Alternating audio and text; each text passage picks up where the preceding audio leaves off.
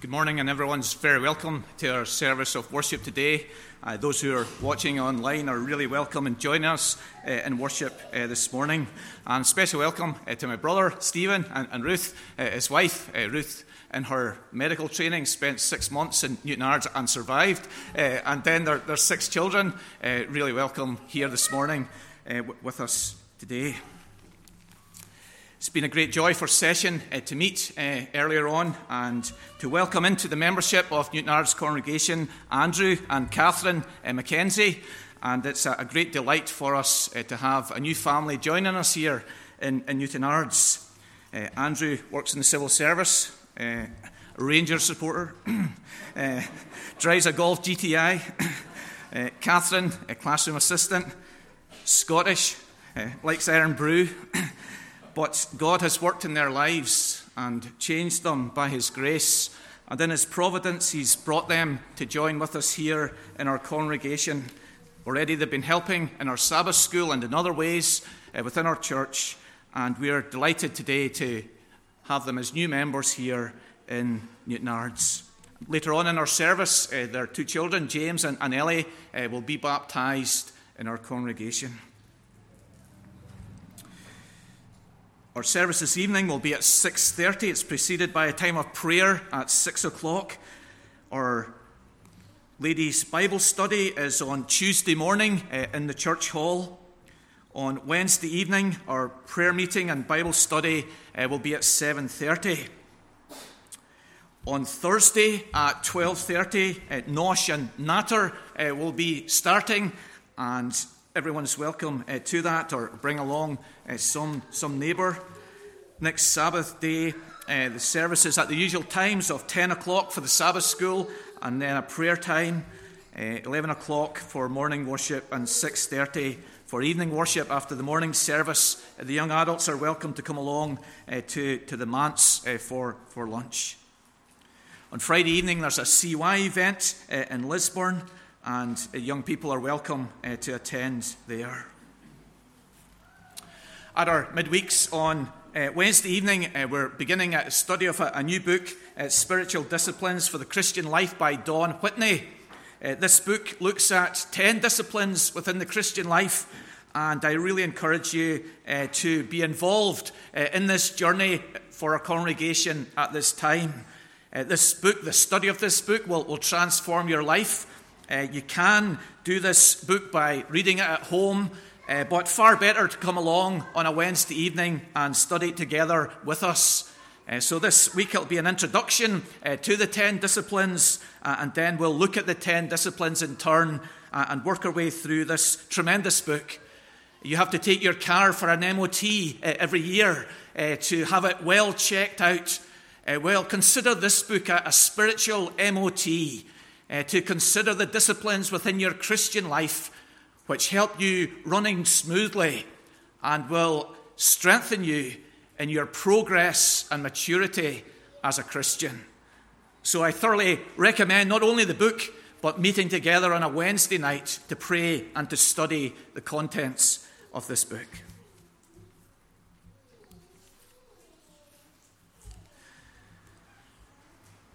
We begin our worship by praising God from Psalm 53, uh, singing the whole of this psalm. Uh, the tune is number 208. It's Psalm 53, uh, the whole of this psalm. A psalm which is quoted in the book of Romans in chapter 3, as we'll see, God willing, in our studies. A psalm which describes us as fallen, as going astray, and, and, and, including every one of us. See the language of verse number three. Not one is doing any good. No, not a single one. So, what hope do we have before the holy God whom we worship this morning? The hope is identified in the last verse. Let Israel's help arise from Zion. How specific this is. Only God in the heavenly Zion can provide the help, the Saviour whom we need. And in His glorious grace, He has done that in sending His Son, Jesus Christ. Psalm 53, we remain seated as we sing the whole of this psalm to tune 208.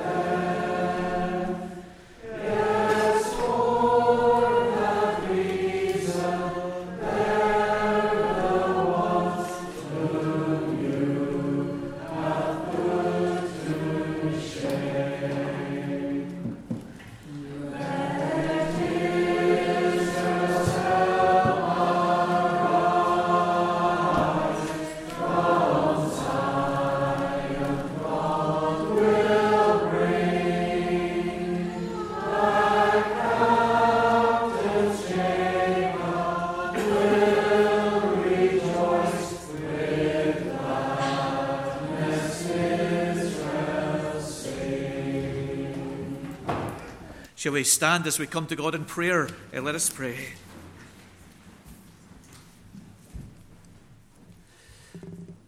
O Lord God of heaven, we draw near before you and praise your name. We come, Lord, to you, the living God, the God who has no beginning and who has no end, the governor of all the nations, the Lord of all the angels, the King of all the earth. We praise and honor your name. We thank you that your eternal purpose is being worked out in time. We thank you that no one can resist your will. We thank you, Lord God of heaven, that you are sovereign, that you are good, that you are Lord, that you are merciful, gracious, and true. O God in heaven, we have sung of the fools denying your existence, of those robbing you of obedience and worship, praise and honor and glory. But we thank you for your grace to us, for enlightening our minds, for subduing our wills, for leading us to a knowledge of Jesus Christ and a desire to praise and honor you. O Lord in heaven, we thank you that you are reigning, that you're King, that you are Lord of all. And Lord God of heaven, we thank you that this psalm assures us that you grant help from heaven. We thank you that you have so loved the world that you sent your only begotten Son, that he has come, that he has taken our very nature upon himself, that he has lived in this world, that he has died upon the cross in our place instead, that he has risen again and has ascended back into Zion, where he reigns and governs and saves his people. Lord, we praise and thank you for your mercy, for that unconditional love, for that unearned love that you've shown towards us. Forgive us, Lord God, for those times that we live as if you didn't exist, for not trusting in you, for not seeking your will, for not praising and thanking you as we ought. Forgive us for our practical atheism dominant in our life and behavior and mind and heart at times. Forgive us, Lord God, for the many times that we go astray, for those times that we do not do what is right. O God in heaven, we acknowledge our failings in sin, in thought and word and in deed. And we come before you today. And we thank you, Lord God, for your grace, which is greater than our transgressions and offences and which brings to us your mercy, forgiveness, and love. We thank you for the assertion. Therefore, being justified by faith, we have peace with God through our Lord Jesus Christ. And we pray today that as we draw near and worship before you, conscious of our unworthiness, we will have the assurance of your righteousness imputed to us and of the ensuing peace with you through the work of our Lord Jesus Christ. Grant blessing on all your people as they gather in praise and honor and glory of your name today across the earth, and upon us as we gather here. May we be uplifted and challenged. May we be humbled and changed as we wait in your presence, for we come in Jesus' name. Amen.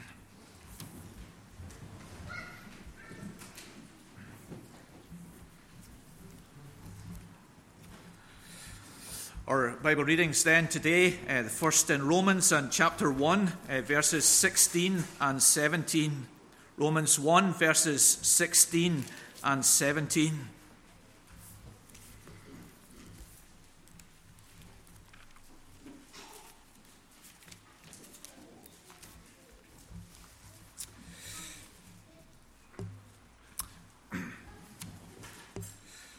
In our church today, we'll be thinking uh, of these two verses uh, which form the, the theme uh, for the, the book of Romans. Romans 1, verses 16 and 17. Let's hear uh, God's word. For I am not ashamed of the gospel, for it is the power of God for salvation to everyone who believes, to the Jew first, and also to the Greek. For in it the righteousness of God is revealed from faith to faith, as it is written, The righteous shall live by faith. Our Old Testament reading is in 2 Kings in chapter 7.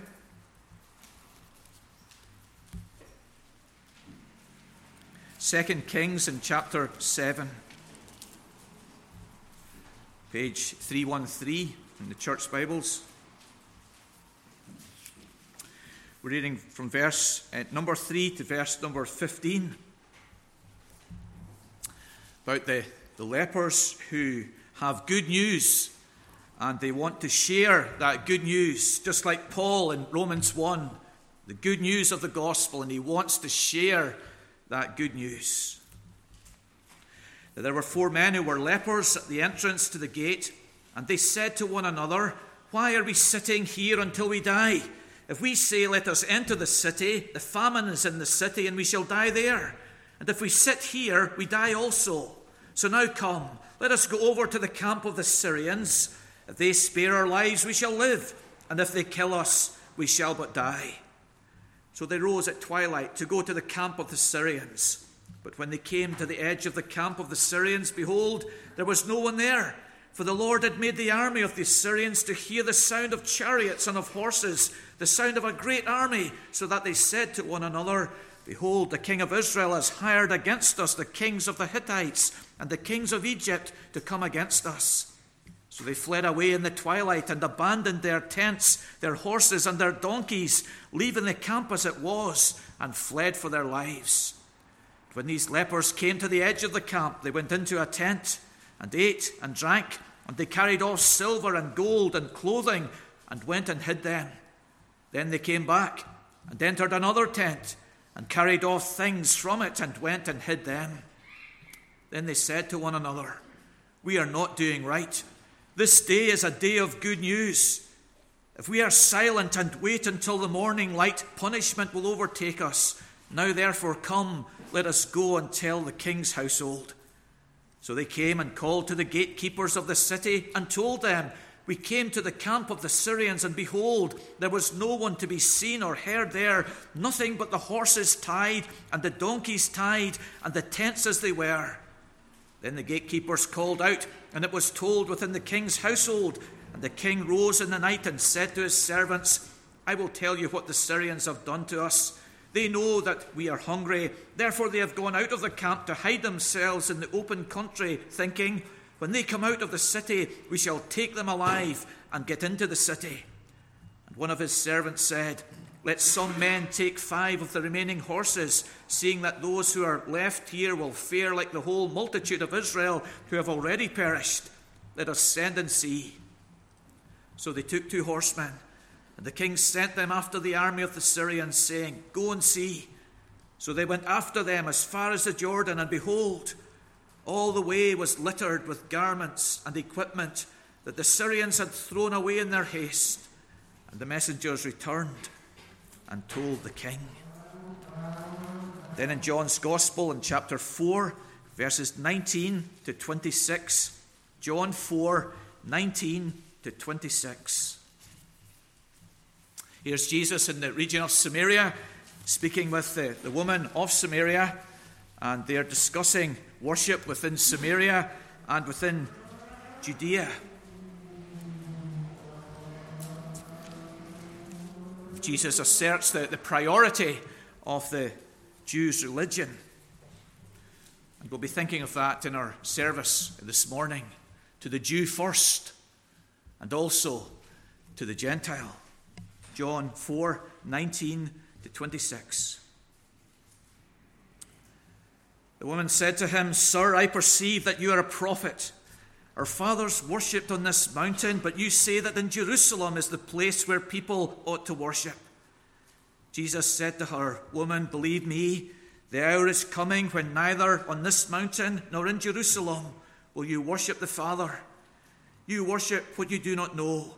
We worship what we know, for salvation is from the Jews. But the hour is coming and is now here when the true worshippers will worship the Father in spirit and truth, for the Father is seeking such people to worship him. God is spirit. Those who worship him must worship in spirit and truth. The woman said to him, I know that Messiah is coming, he who is called Christ. When he comes, he will tell us all things. Jesus said to her, I who speak to you am He.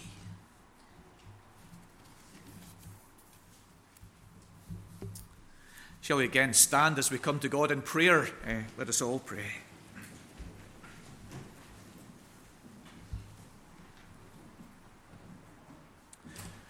Father in heaven, we thank you today for the health that you have granted us to be here in your house among your people. Thank you for new members joining us today. Thank you for holidays and rest and refreshment.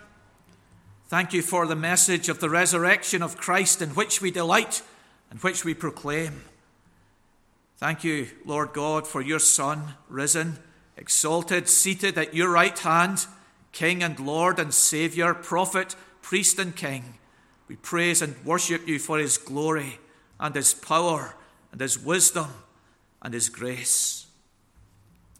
We pray for the nations, Lord, in their challenges, in their policies, in their priorities, in their values and principles, in their direction. Lord, we pray for grace. We pray for your Spirit's working.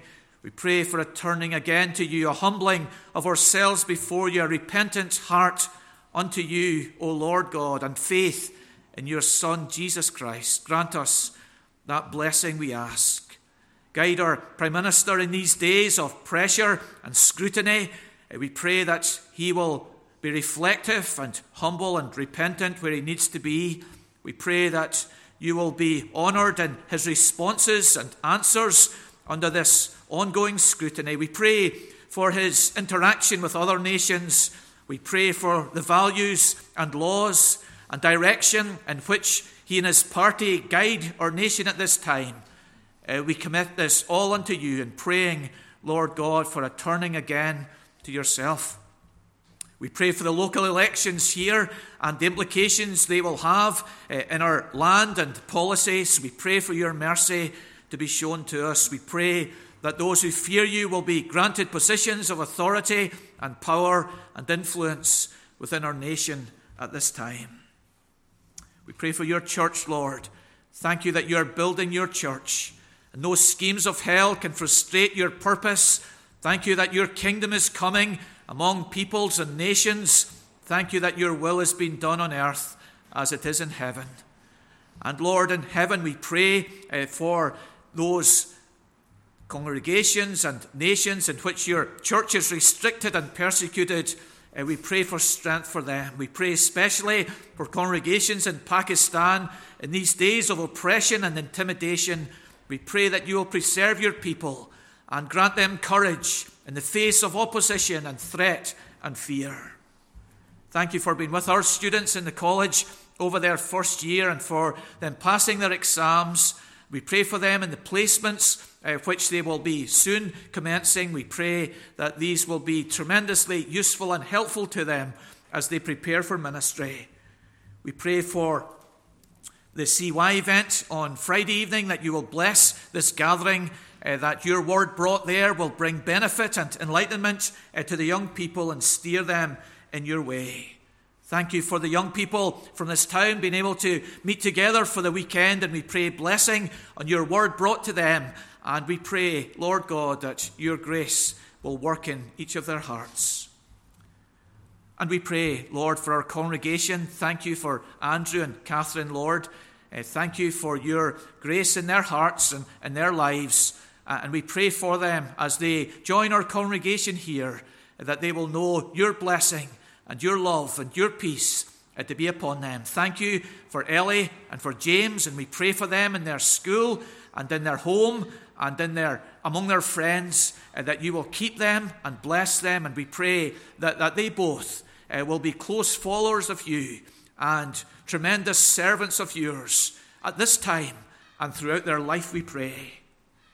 We thank you for baptism, Lord. We thank you uh, for this sacrament that you have given to us, which proclaims the gospel of your forgiveness and of your grace.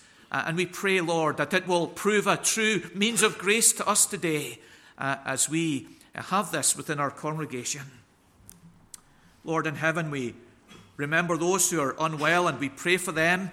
Uh, remember especially Russell's brother and pray for him and his wife in, in this time of weakness. Uh, thank you for the measure of recovery that he has. And we pray that this will continue. And we pray that through all of this, uh, you will work wonderfully and graciously in their hearts. We pray for young people sitting exams that you will help them in their studies and in the exam itself. Uh, we pray that you will sustain them uh, through this time and that you will guide them into the future as to the, the courses they should take and the careers they should pursue. We pray for Nosh and Natter. We pray for the ladies' Bible study. We pray for our midweek gatherings. We pray that your presence and blessing and grace will be with us as we congregate throughout this week. May you be glorified. May your people be built up, we pray. May your word be brought to those who, in this present moment, are in darkness, but in your grace will be brought into light. As we stand before you, Lord, we bring our praise to you, our worship, and offer these our prayers in Jesus' name. Amen.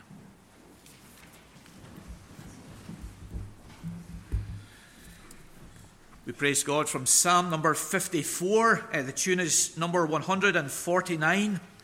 Psalm number 54, tune 149. A wonderful first line in this psalm as we think today of the gospel, which is the power of God uh, to salvation. What a response uh, this psalm has for us, O God. Now save me by your name. A, a, humble prayer, a prayer of faith, a prayer of dependence, a prayer, so, prayer of urgency. See that the word now, O God, now save me by your name. And we look to God.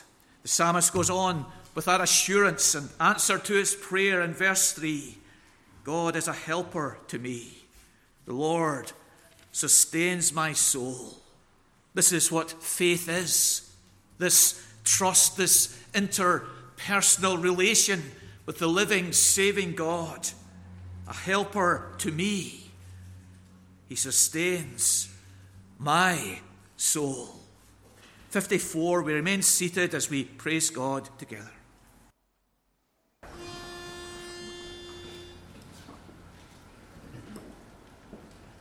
Oh God,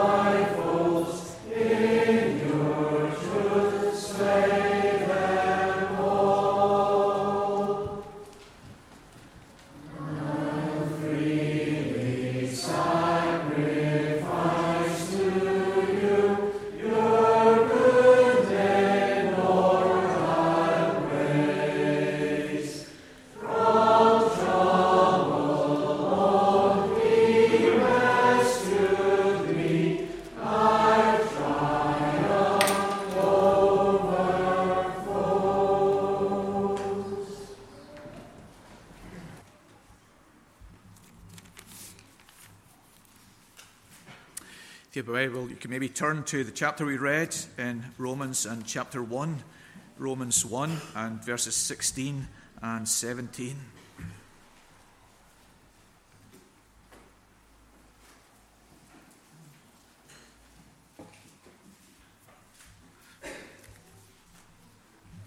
This morning we're thinking of the gospel of God. Those of you writing uh, longer essays in sixth year, and sorry to bring up this, uh, this point here, hopefully it won't distract you uh, from the sermon, perhaps at university, uh, you will be familiar with this idea of an abstract uh, that you are required uh, to put at the very beginning of your essay, usually after you've completed your work. And this abstract is a, a, short summary of your main argument in your thesis or, or in your essay. Uh, before you come to the concentrated logic, uh, before you arrive at the many references and footnotes and appendices, you have this abstract, this summary of what your theme is and the conclusions that you hope to argue and defend in your thesis. The key ideas appear in the abstract in summary form. And in the book of Romans, a, a long, a technical, a detailed, a dense book and argument, we are blessed and privileged with an abstract in verses 16 and 17. Here for us is a summary of the main argument, the main themes, the main ideas, which will be unpacked into the future. And we come today uh, to consider this summary of the book of Romans. It is the third element of this introductory section that we're considering. We've already thought of the greeting in verse number 1 to 7, Paul introducing himself to those people whom he has not yet met. We thought also of his prayer, his desire uh, to go to the city of Rome in verses 8 to 15. So here he is, down there in Corinth, AD 57 in that lull in his ministry before his focus on the, the eastern regions, he's turning now to the western regions, to Rome and to Spain. In this three months, which Acts 20, verse 2 identifies as the likely place where he pens this tremendous, dense, and gripping, transforming letter to the Romans. And here in verses 16 and 17, he sets out for us, as was often done in the first century, this abstract of his message. Frank Thielman comments a tightly packed summary of what is to come in the letter. Leon Morris writes these two verses have an importance out of all proportion to their length. And Barrett calls them the text of the epistle. We focused this morning on 16 and this evening on 17. The gospel of God. Let's think first of all of the gospel and our sharing the gospel and our sharing in verse 15. You notice the logic, the compressed nature of these verses. The word for is repeatedly used. For I am not ashamed of the gospel of Christ. For it is the power of God to salvation to everyone who believes. For, verse 17, in it the righteousness of God is revealed. For, in verse 18, the wrath of God is revealed. Here is this incredibly compact press statement, this summary of what is going to come in the book of Romans. And so, in order to understand the first statement in verse 16, we need to grasp his assertion in the previous statement in verse 15. There he says, I am eager to preach the gospel to you also who are in Rome, for I am not ashamed of the gospel. The gospel and our sharing. Paul explains that he is eager to preach the gospel and the reason why he is eager is he is not ashamed of that gospel. He is eager, eager to preach in Rome, That city in the first century of around 400,000 people. 30% slaves, 30% freed women and men, 40% freeborn. He wanted to go to Rome. Ruled by Nero at this time with ability and skill and wisdom before he went mad in his later years. He wanted to go to Rome. He had been in Corinth with its 200,000. He was there probably at this time. He had been to Thessalonica with its 200,000 of a population. But now, for the first time, he wanted, he was eager to go to Rome. The word eager here is the Greek word for down, bent. And it's the idea of the athlete standing at the start line, crouched over, all things pent up, muscles ready, tendons straining, ready to go. Here is Paul in his life, and he's eager, he's itching, longing to go to Rome. And we ask why. Why does he want to go? Why does he want to go so much? Well, everyone wanted to go to Rome in the first century. It was the place to visit. People felt a sense of deference, a sense of appreciation for all that Rome had done that brought peace, civility, prosperity, roads. They wanted to visit Rome. Its architecture was outstanding the theatres, the palaces, the Colosseum, seating 45,000 people, was amazing. People wanted to visit Rome. But was it just as a tourist? Paul wanted to go there? Or was there something more? Surely something more was, was driving him here. Surely it was his sense of apostleship. He was the apostle to the Gentiles. Rome was the capital of the Gentile world. He wanted to fulfill his calling and go to Rome. He wanted spiritual fruit in that city. To preach there and see the kingdom come and new hearts of boys and girls and men and women. He wanted to establish a fellowship base from which he could reach out to the western parts of the empire, to go to Spain and have that support and prayer and encouragement from a congregation that would speed him on its way. He was eager to share the gospel in Rome. Many people have a bucket list, this desire to fulfill some event major event in their life. Perhaps it's to travel the world. That was number one on the 101 things to have on your bucket list. Another was to learn a new language. Another was to take a job in a different profession. Another was to, to get to your optimum weight, uh, what, was, what was suggested. But here is Paul's. He wants to share the gospel, he wants to go to the city of Rome.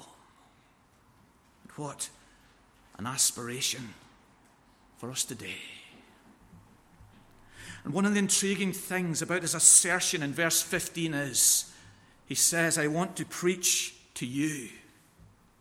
Now, Du Toit says that that you is, is quite broad, and, and rightly so. It's, it's, the city of Rome, the people of Rome. But, but there is a, a narrow sense as well, isn't it? To you believers. I want to preach the gospel to you believers. For believers need the gospel.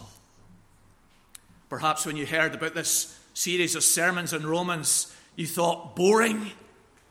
We've been in creation and you thought those, those sermons about the hand and the, the woodpecker and the albatross, that kept me awake in the pew. But sermons from Romans about sin and judgment and forgiveness But believers need the gospel. And Romans answers so many of the personal problems and questions that we have. That struggle with assurance that raises its head with us unexpectedly and out of the blue, doubting, are we ready to meet God? Romans helps us there that God imputes a righteousness to us apart from works. That trouble you have as you read the news and view our society, this drift away from God and, and, morality and values. How has it happened? Where has it come from? Romans 1 explains this to us. Man turns his back on God, and God turns his back on man. The gospel and our sharing. Secondly, the gospel and our shame. In verse 16, for I am not ashamed of the gospel. And we see the connection between confidence in the gospel and sharing the gospel. And Paul makes this connection. I want to share the gospel in Rome because I'm not ashamed of the gospel. I have complete confidence in this gospel.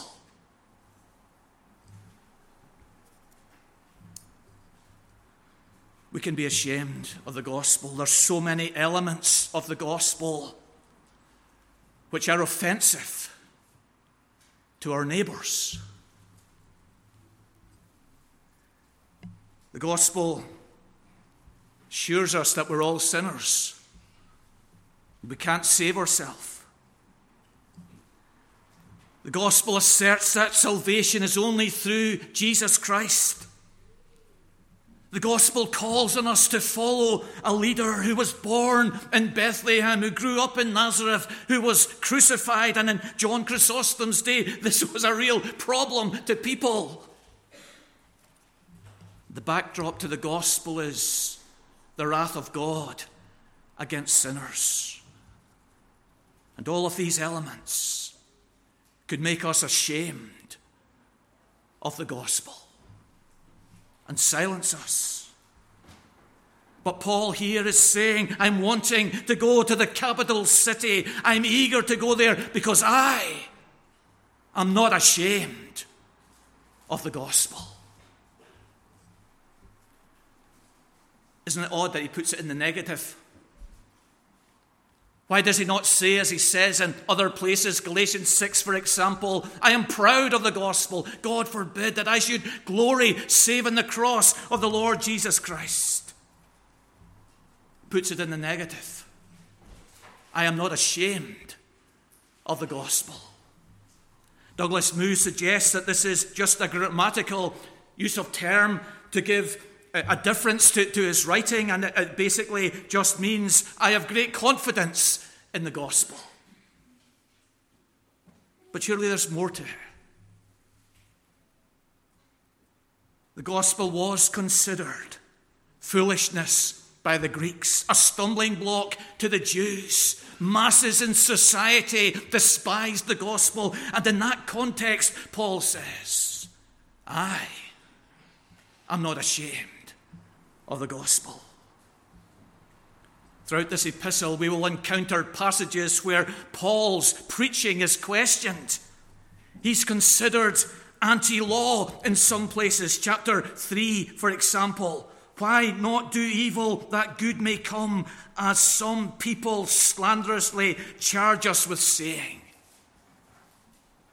But despite these accusations, Paul says, My message my gospel. I am not ashamed of the gospel. The gospel and our shame. Paul stands in direct contrast to Peter, doesn't he? Who on that night denied that he knew Jesus. Peer pressure crowded in him, fear of his life gripped him. In a moment of weakness, he was ashamed of the gospel. But here is Paul in Corinth, wanting to go to Rome against all the opposition, doubt, and mockery, and he says, I am not ashamed of the gospel. What about you? Out in the park this afternoon, you meet your neighbour and he says to you, Oh, I saw you driving off this morning at 10.45, going anywhere nice. And you reply, Oh, I was just out with my family. And you can't say, I was at church hearing about the gospel. Tomorrow in the canteen at school, you open up your lunch with the other fifth years and they immediately chew into their sandwiches. Are you going to bow your head and thank Jesus for your food? Are any of us here ashamed to walk down Regent Street with our Bible under our arm? Paul is challenging us here. I am not ashamed of the gospel. The gospel and our shame. The gospel. Thirdly, and our salvation.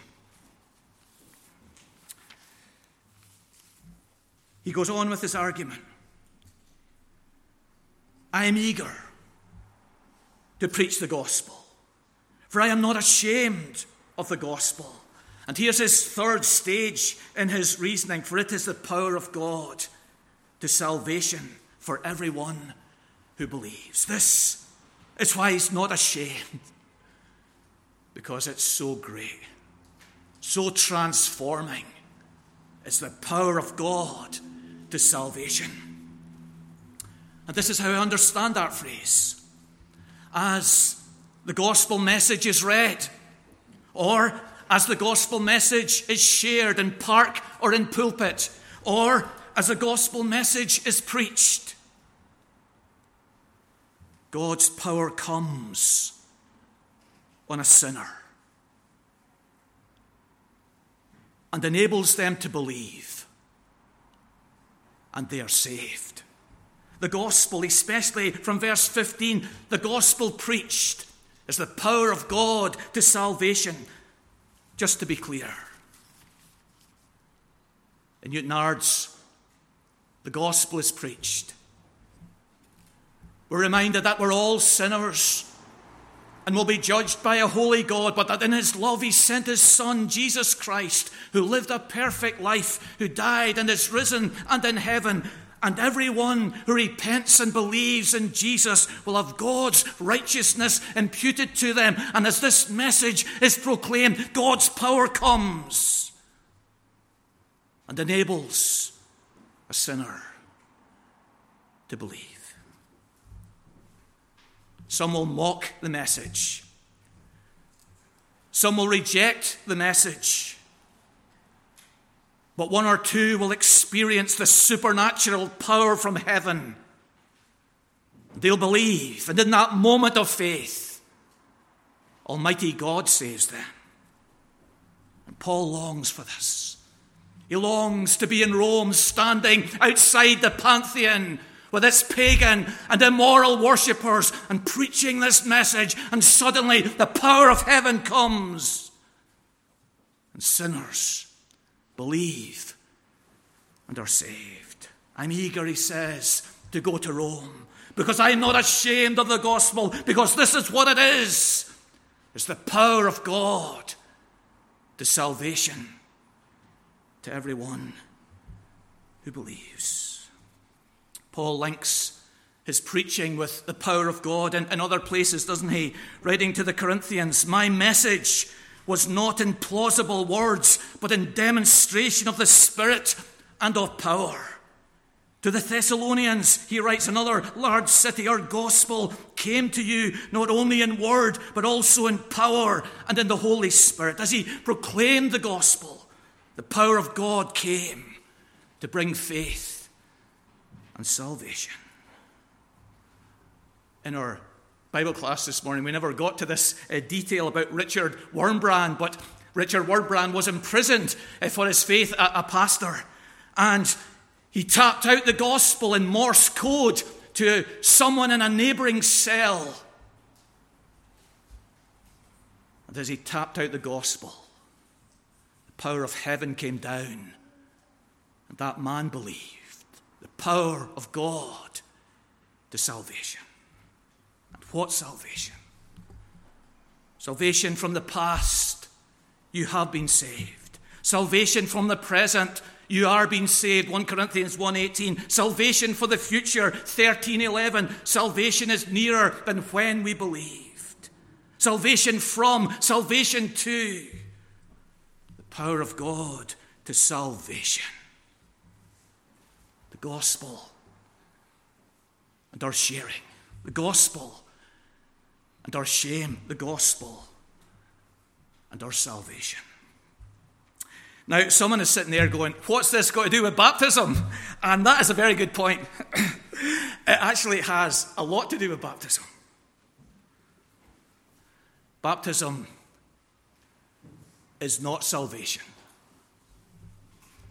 Today we've learnt from our passage that salvation comes to us by the sovereign and almighty power of God, enabling her to believe the gospel and be saved.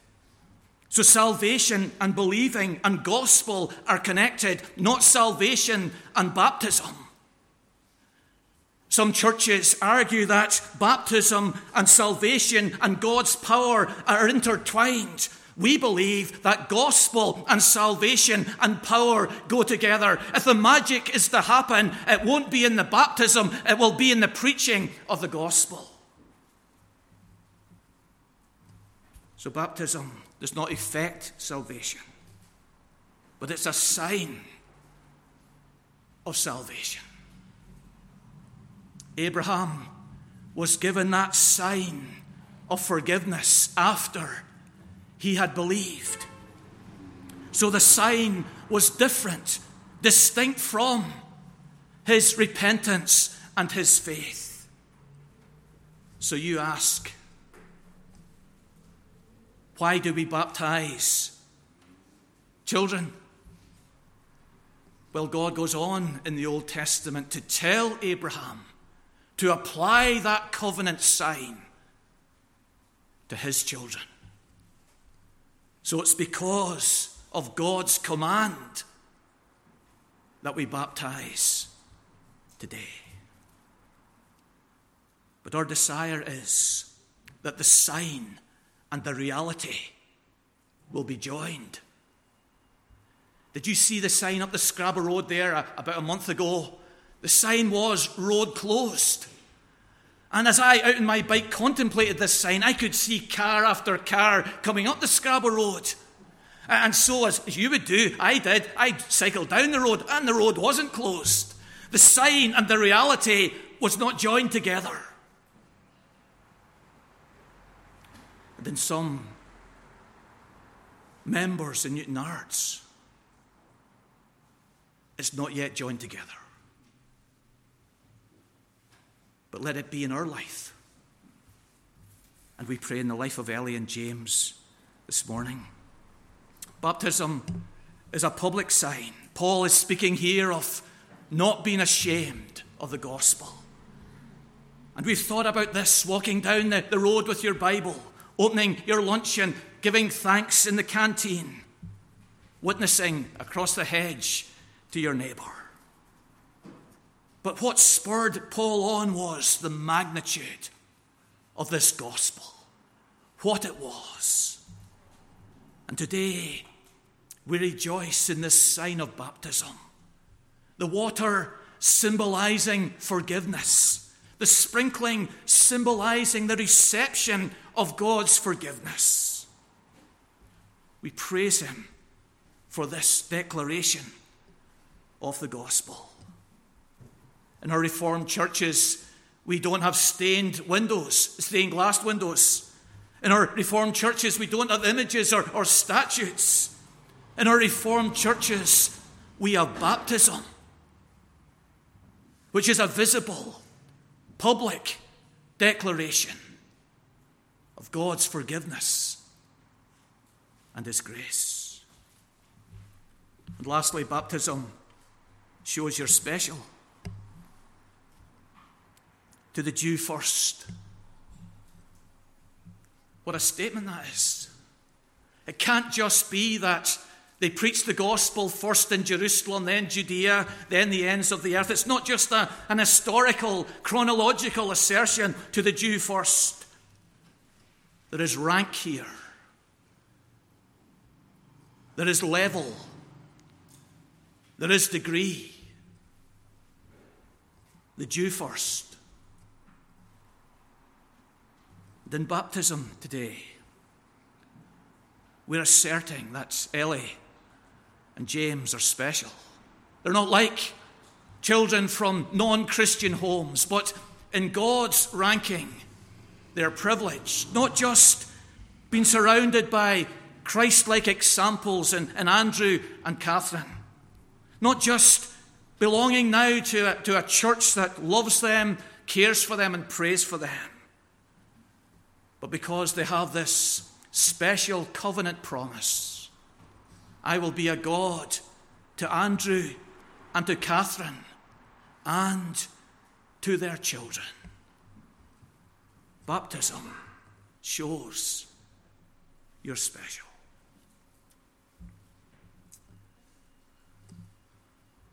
The gospel our sharing, the gospel our shame, the gospel and our salvation. The gospel, God's power to salvation to everyone who believes. You should believe. You must believe. Believe now. And baptism, it's not salvation. Baptism is a sign of God's saving work. Baptism declares to us that Ellie and James, in the sight and goodness of God, are privileged and special.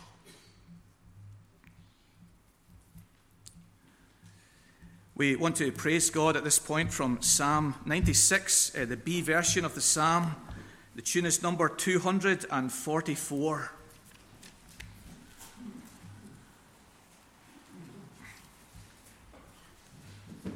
Psalm 96, uh, the B version of the psalm, singing verses uh, 1 to 4. The tune is number 244 a psalm which opens with praise to God for revealing his salvation. And it goes on, as you notice in verse 3, to summon families. God's way of dealing in our world, families of peoples, to give praise to the Lord. We remain seated, 96b, 1 to 4. Let us praise God.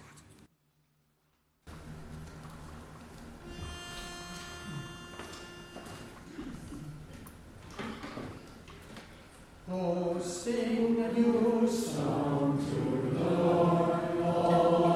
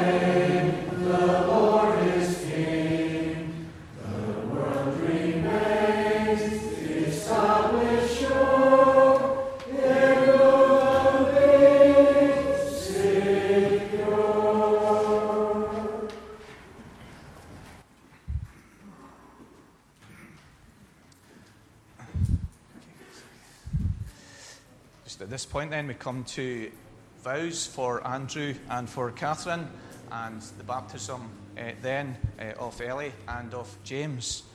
And I would ask everyone in the congregation to stand uh, at this point.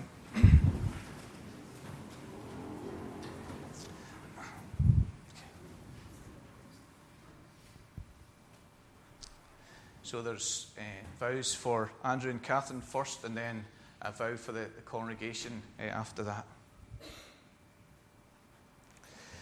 Andrew and Catherine, do you acknowledge your, your children as covenant children, and according to the gracious design of Christian baptism, do you dedicate them to God and present them for recognition as a member of the church?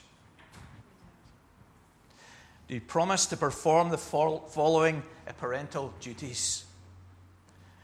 To pray that your children may be renewed and brought to a saving knowledge of Jesus Christ as signified in this sacrament. To seek that your children may come to know the Holy Scriptures and to know the duty of committing themselves to God. To rule well your household, exercising parental authority with firmness and love setting the example of a holy and consistent life, and attending with regularity to personal, family, and public worship.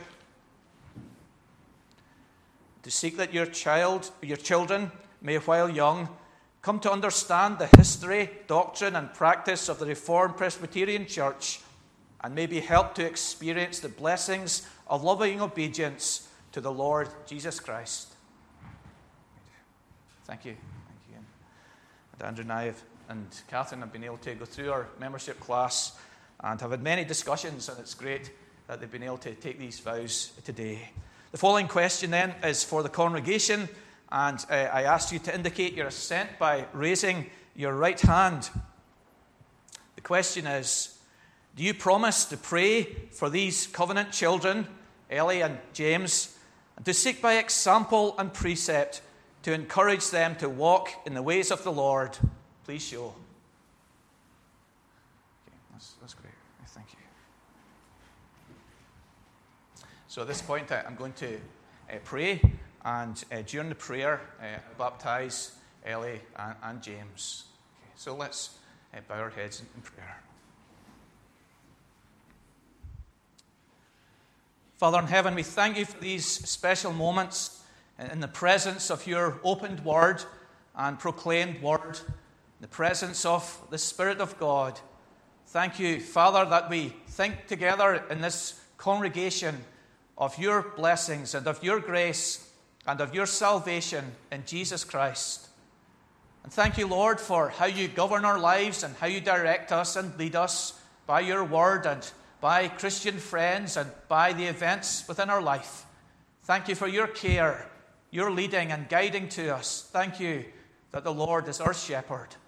And thank you that in your goodness you have led Andrew and Catherine and Ellie and James uh, to this congregation. Thank you for the fellowship that we've enjoyed with each other.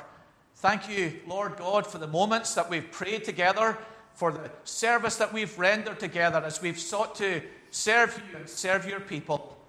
Thank you for their family, Lord. Thank you for the influence that this has been upon them. Thank you for the prayers and the love and the care. Thank you for June, for her love and example and influence uh, upon the family.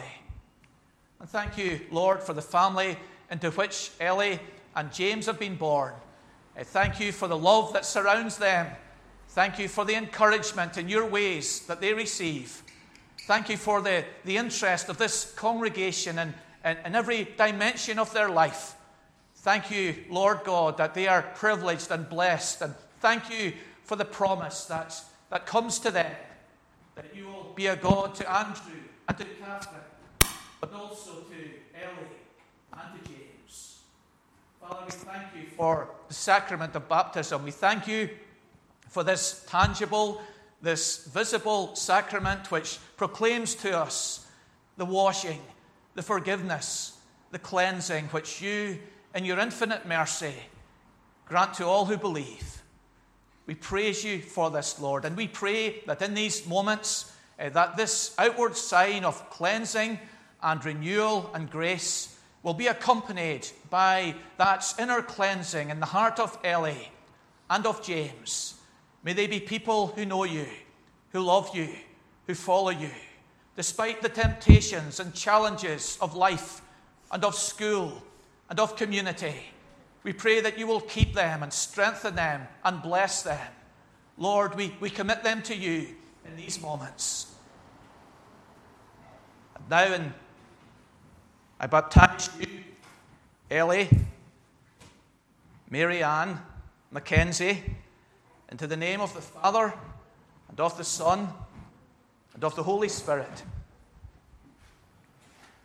And now I baptize you, James, Robert Mackenzie, into the name of the Father, and of the Son, and of the Holy Spirit. May the Lord bless you and keep you. May the Lord lift up his face upon you and be gracious unto you. May the Lord make his face shine upon you and grant you his peace. In Jesus' name we pray. Amen.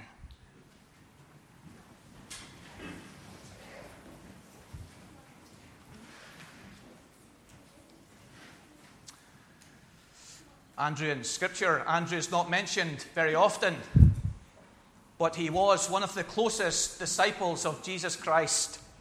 And Andrew, I encourage you to live near to Jesus.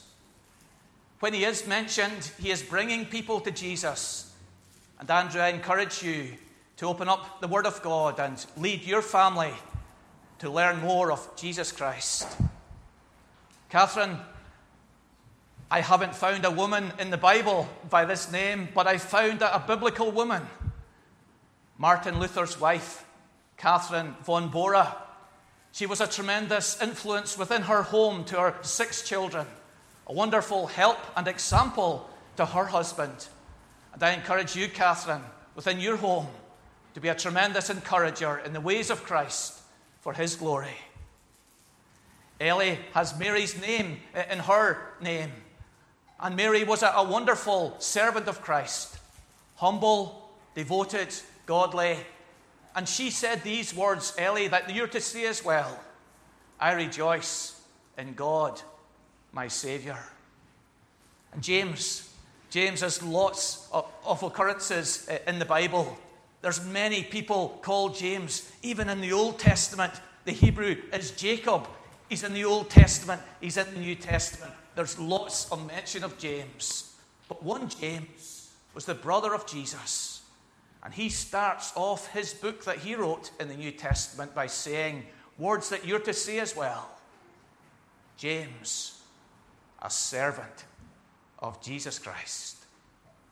And for the congregation, what a great joy for us to welcome Andrew and Catherine into membership and their family, Ellie and James. Let us love them pray for them, and show them an example of devoted obedience and service to Jesus Christ. Thank you. Just want to the me?